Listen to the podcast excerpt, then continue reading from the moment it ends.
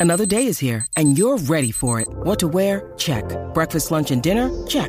Planning for what's next and how to save for it? That's where Bank of America can help. For your financial to-dos, Bank of America has experts ready to help get you closer to your goals. Get started at one of our local financial centers or 24-7 in our mobile banking app. Find a location near you at bankofamerica.com slash talk to us. What would you like the power to do? Mobile banking requires downloading the app and is only available for select devices. Message and data rates may apply. Bank of America and a member FDIC. I'm Alex Rodriguez. And I'm Jason Kelly. From Bloomberg, this is The Deal. Each week, you'll hear us in conversation with business icons.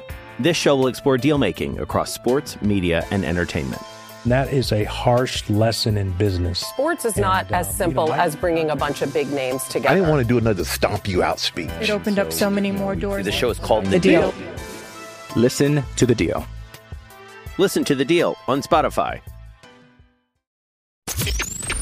Conversations, matchup breakdown, analysts on every game, everything a Steelers fan could want.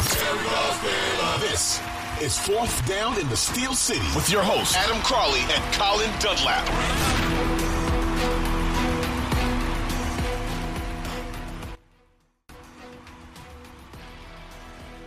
Fourth down in the Steel City, training camp week. Crowley, Dunlap, palpable energy throughout the Steel City as Ben Roethlisberger is gone and a new era is upon us.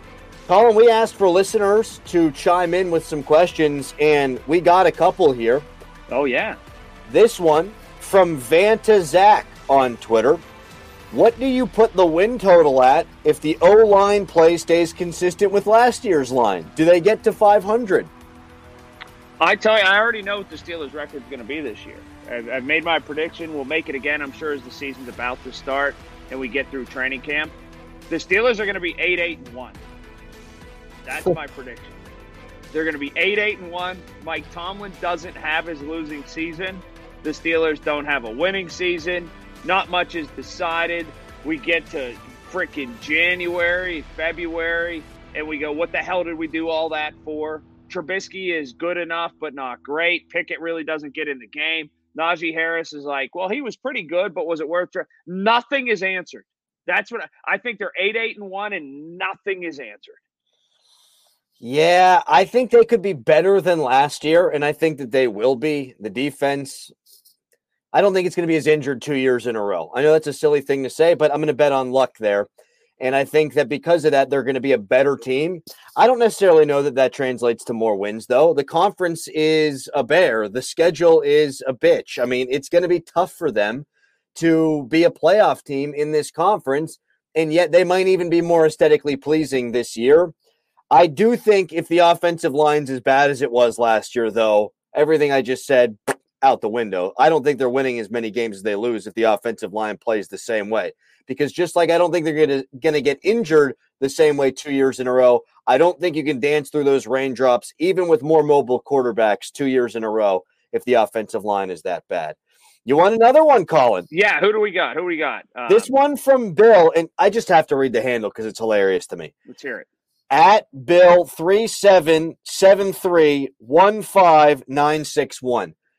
Bill is um like that's that's one of the guys that you get in touch with or that gets in touch with you that talks uh, generally if you click on like his his tweets and it's it's a lot of Putin stuff Ah. and things like that. I believe Bill is Bill you think Bill's a bot or Bill's legit? I'm scrolling through. It seems like he's only tweeted Chris Mueller and then our podcast. So he's definitely legit. Yeah, definitely 100% legit. This is great. So what does Bill 369-70413 You ever catch those jokers? By the way, get your face in the screen. I'm all on a wheelie have you- You ever catch those jokers that don't know how to do Twitter? We'll get to Bill's question in a moment. Don't know how to do Twitter and they sign up for it and their handle is their actual phone number? Oh, I have seen that a couple of times. I feel bad for them. You want to tell them, like, listen, there's privacy situations. You may be outing yourself here. This is tough, Tony 412 761 1312. Like, hey, Tony, it, it, it- yeah, I've cracked the code, but you just move on, I guess. But anyway, back to Bill. What does Bill have to say? Well, my dad thinks that whenever he just tweets at someone that it's private and it's a DM, but I'll work with him with that. That could Uh, be dangerous. That could be very dangerous. It could be, and it sort of has been. So Bill says, and I think this is just the layout, which is why we've turned his Twitter handle into the actual content here. But who do you think was the better prospect coming out of college, Ben or Pickett? Well, Ben, probably, I would think. That's right. I mean, is that a real question? Yeah, it's Ben. It is Ben, and I'm always tantalized by talent over even accomplishment in college, talent over consistency, talent over XYZ. It's why I did like Malik Willis more than Kenny Pickett coming out this year. And Ben, despite playing at Miami of Ohio, that mother bleeper had all the freaking talent in the world. So that's not even Well- close. And the draft slot reflected it. It's exactly why I think that Phil Jurkovec will be such a good quarterback. Oh man. because I think he's insanely talented. I know he's gigantic, and I think that he'll be a better NFL quarterback than he was a college quarterback. Like that's, I I look at that and I say, I look at this kid and I think he's going to be a really good NFL quarterback. Like, did people know that Ben was going to be a first ballot Hall of Famer? Probably not. But I thought, I think that people looked at Ben as a no brainer starter for a pretty long time. Right. And there are some guys that you just know. When Ben Roethlisberger was in training camp, I remember talking to Tunch Ilkin about it, and he said, I knew the second he was out there, he was the best quarterback on the roster. They didn't know it until Tommy Maddox and Charlie Batch got hurt, but others that knew, they knew. You're not hearing that about Kenny Pickett right now. And I don't know that that's necessarily a concern. He never really screamed he was going to blow people away with his measurables to me. But at the same time, you're not hearing that same kind of thing about Pickett. If Kenny Pickett, all right, let's say this. Let's say Trubisky, knock on wood. I hope this doesn't happen. Let's say he just turns his ankle and he misses a game, game three. If Kenny Pickett were number two on the depth chart at that point, he sure as hell better be.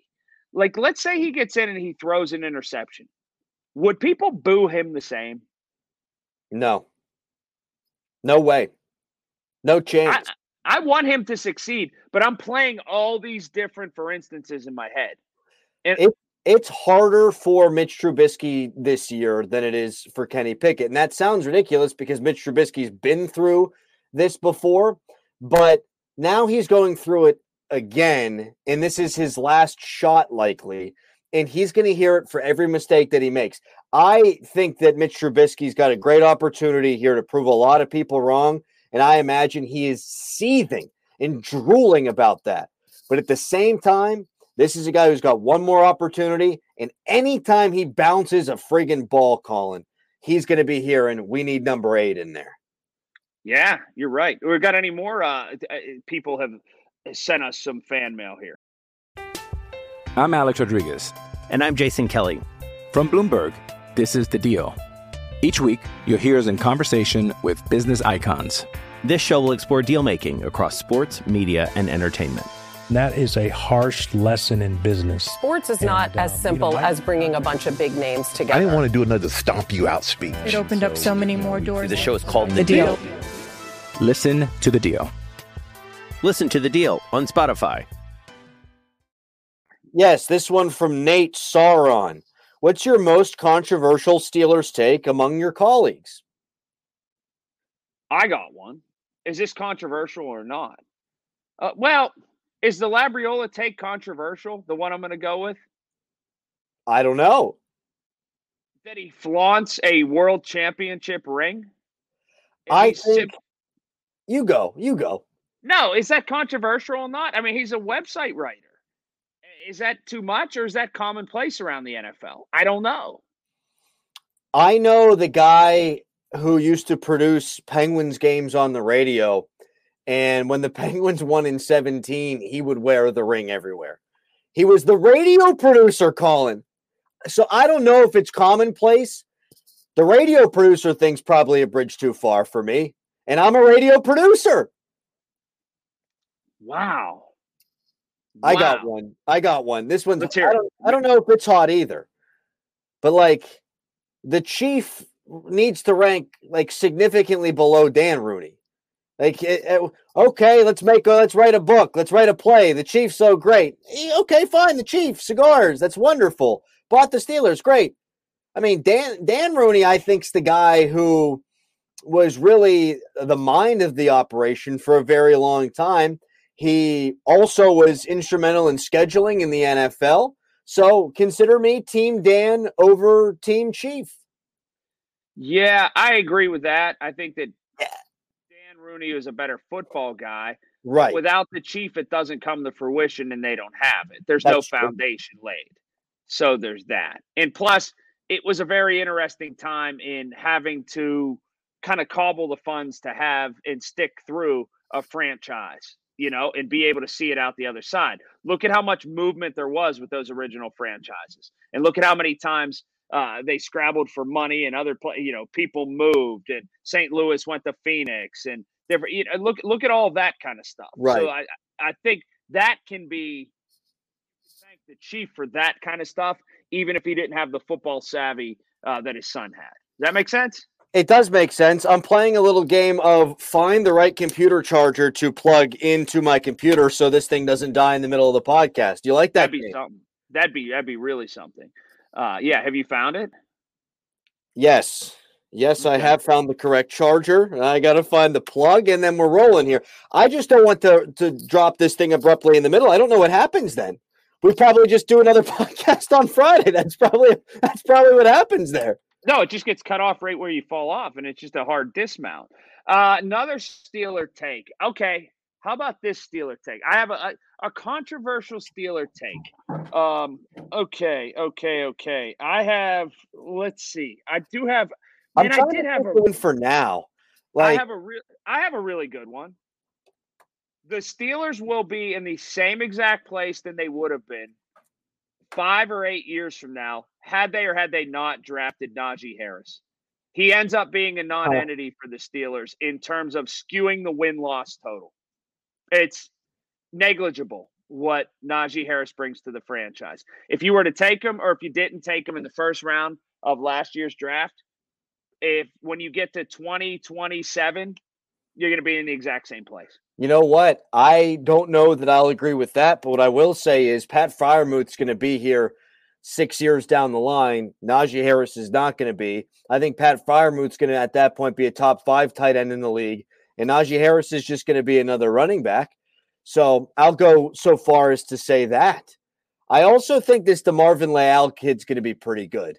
I don't know that that falls anywhere near anything on this spectrum of hot takery, but I do think he's going to be very good. I believe in guys like they had a good draft for this. I believe in guys like George Pickens and DeMarvin Leal, guys who, if you looked at the mock drafts prior to the college season, they were two top 10 picks because of their talent. Now, I don't quite know what happened with Leal. I know Pickens got hurt, and that wound up knocking his draft stock. But that guy has been called by a number of analysts, even after the draft, maybe the most talented receiver. DeMarvin Leal was a top 10 pass rusher. You've got already Cam Hayward. You've got already TJ Watt, who are both going to command serious attention. The Steelers know what they're doing as it relates to developing pass rushers, I think, for the most part. And I don't think Alex Highsmith is good enough to stand in his way for a long period of time. Not that they play the same position, but that one of those guys would be the one accruing the sacks. All right, how about this controversial in the now take? You want one of these controversial yeah, yeah, in the now yeah, takes that I believe I and I believe this, so it's not a take. Myles Jack is saying all the right things right now. The day that the season starts, he doesn't give one shit about uh, Devin Bush, and he couldn't care less. And there might even be a, a sideline dust up between the two. Oh. He is he is leaving him behind the day that the season starts. Man, that's he's just saying all the right things right now, but he knows he stinks. You think Myles Jack looks over at some point in training camp and just goes, "What the hell is this ass doing?" He's not on my level. Uh, he, he I feel like he wants to say, but he wouldn't. It wouldn't play well in a town he just got to. It wouldn't play well in an organization he just got to. And he's trying to change the scenery, kind of thing, and trying to be nice to everybody at some as soon as the preseason shifts into the regular season, Myles Jack will take an air of this guy ain't on my level. I don't need to be nice to him anymore. I don't know that this is a hot take, but this is how I feel. Donnie Football was talking about the offensive line. Uh, Mark Kaboly wrote something about the offensive line. I heard Ray Fittipaldo earlier of the Post Gazette talking about the offensive line. Just wake me up whenever the season starts with the O line. Like I, I don't have the energy or the attention span to read people's reports on which offensive linemen were winning battles over the course of the next three weeks, four weeks. I just can't do it. Here's another hot take prediction, if you will. Are you ready for this? I am. In the first two weeks, Zach Gentry will score multiple touchdowns. He will have two touchdowns, not each game. He'll have two touchdowns through the first two weeks because he becomes an easy safety blanket in what they want to do. Not too crazy, not too wild around the goal line. You dump it off. You maybe uh, create a little space, create a little room. There's your guy that the, the old, this has happened. Riemersma, Tuman, Heath, all those guys. The old white guy under the goalpost touchdown. I mean, that way where he catches, cradles. That it's happened a gazillion time in Steeler history where the play elongates a little bit and just a little floater under the goalpost. Uh, how many times has that happened in Steeler history? Uh, Gentry's going to score multiple touchdowns like that in the first couple weeks, maybe first three weeks. You are the Diontae Johnson guy on this podcast. If there was a Diontae Johnson guy on this podcast, I tend to think he's going to have a really good year, though, and he's going to significantly price himself out of Pittsburgh. And I think that they're okay with making that bet. But given what other receivers have made this offseason, if he puts up 1,300 yards, which I think he absolutely can do, and maybe eight, 10 touchdowns with a quarterback who can throw the ball quicker than in 2.1 seconds, I think he's going to make like $24 million a season. I agree with you. I also agree with this. I think this is exactly how it's going to play out. Diontae Johnson's going to have a very early fumble, and everybody's going to go, "Oh my gosh!" This, and then he's going to just be absolutely wonderful from there. But he'll have an early season fumble in game like for one of the first three games, and you'll have you the detractors and the naysayers will play the big "I told you so" game, and then he'll be fine from there. I think he's going to he's going to make 23, 24 million dollars a year. Colin, this was fun. Let's do it again on Friday. We'll have a couple of days of practice without pads to talk about. Oh. And then we can preview. This is crazy. We can preview the practices in pads. Whew! And we will tweet out the address, send it to our the handle. We want uh we'll answer your questions. That's the fun part. And nothing is too crazy. It doesn't need to just be straight ahead on the field football centric. You can ask anything you like, right, Crowley? You sure can. You can even ask me what my bra size is. I wear one. There's an announcement. That's fourth down in the Steel City.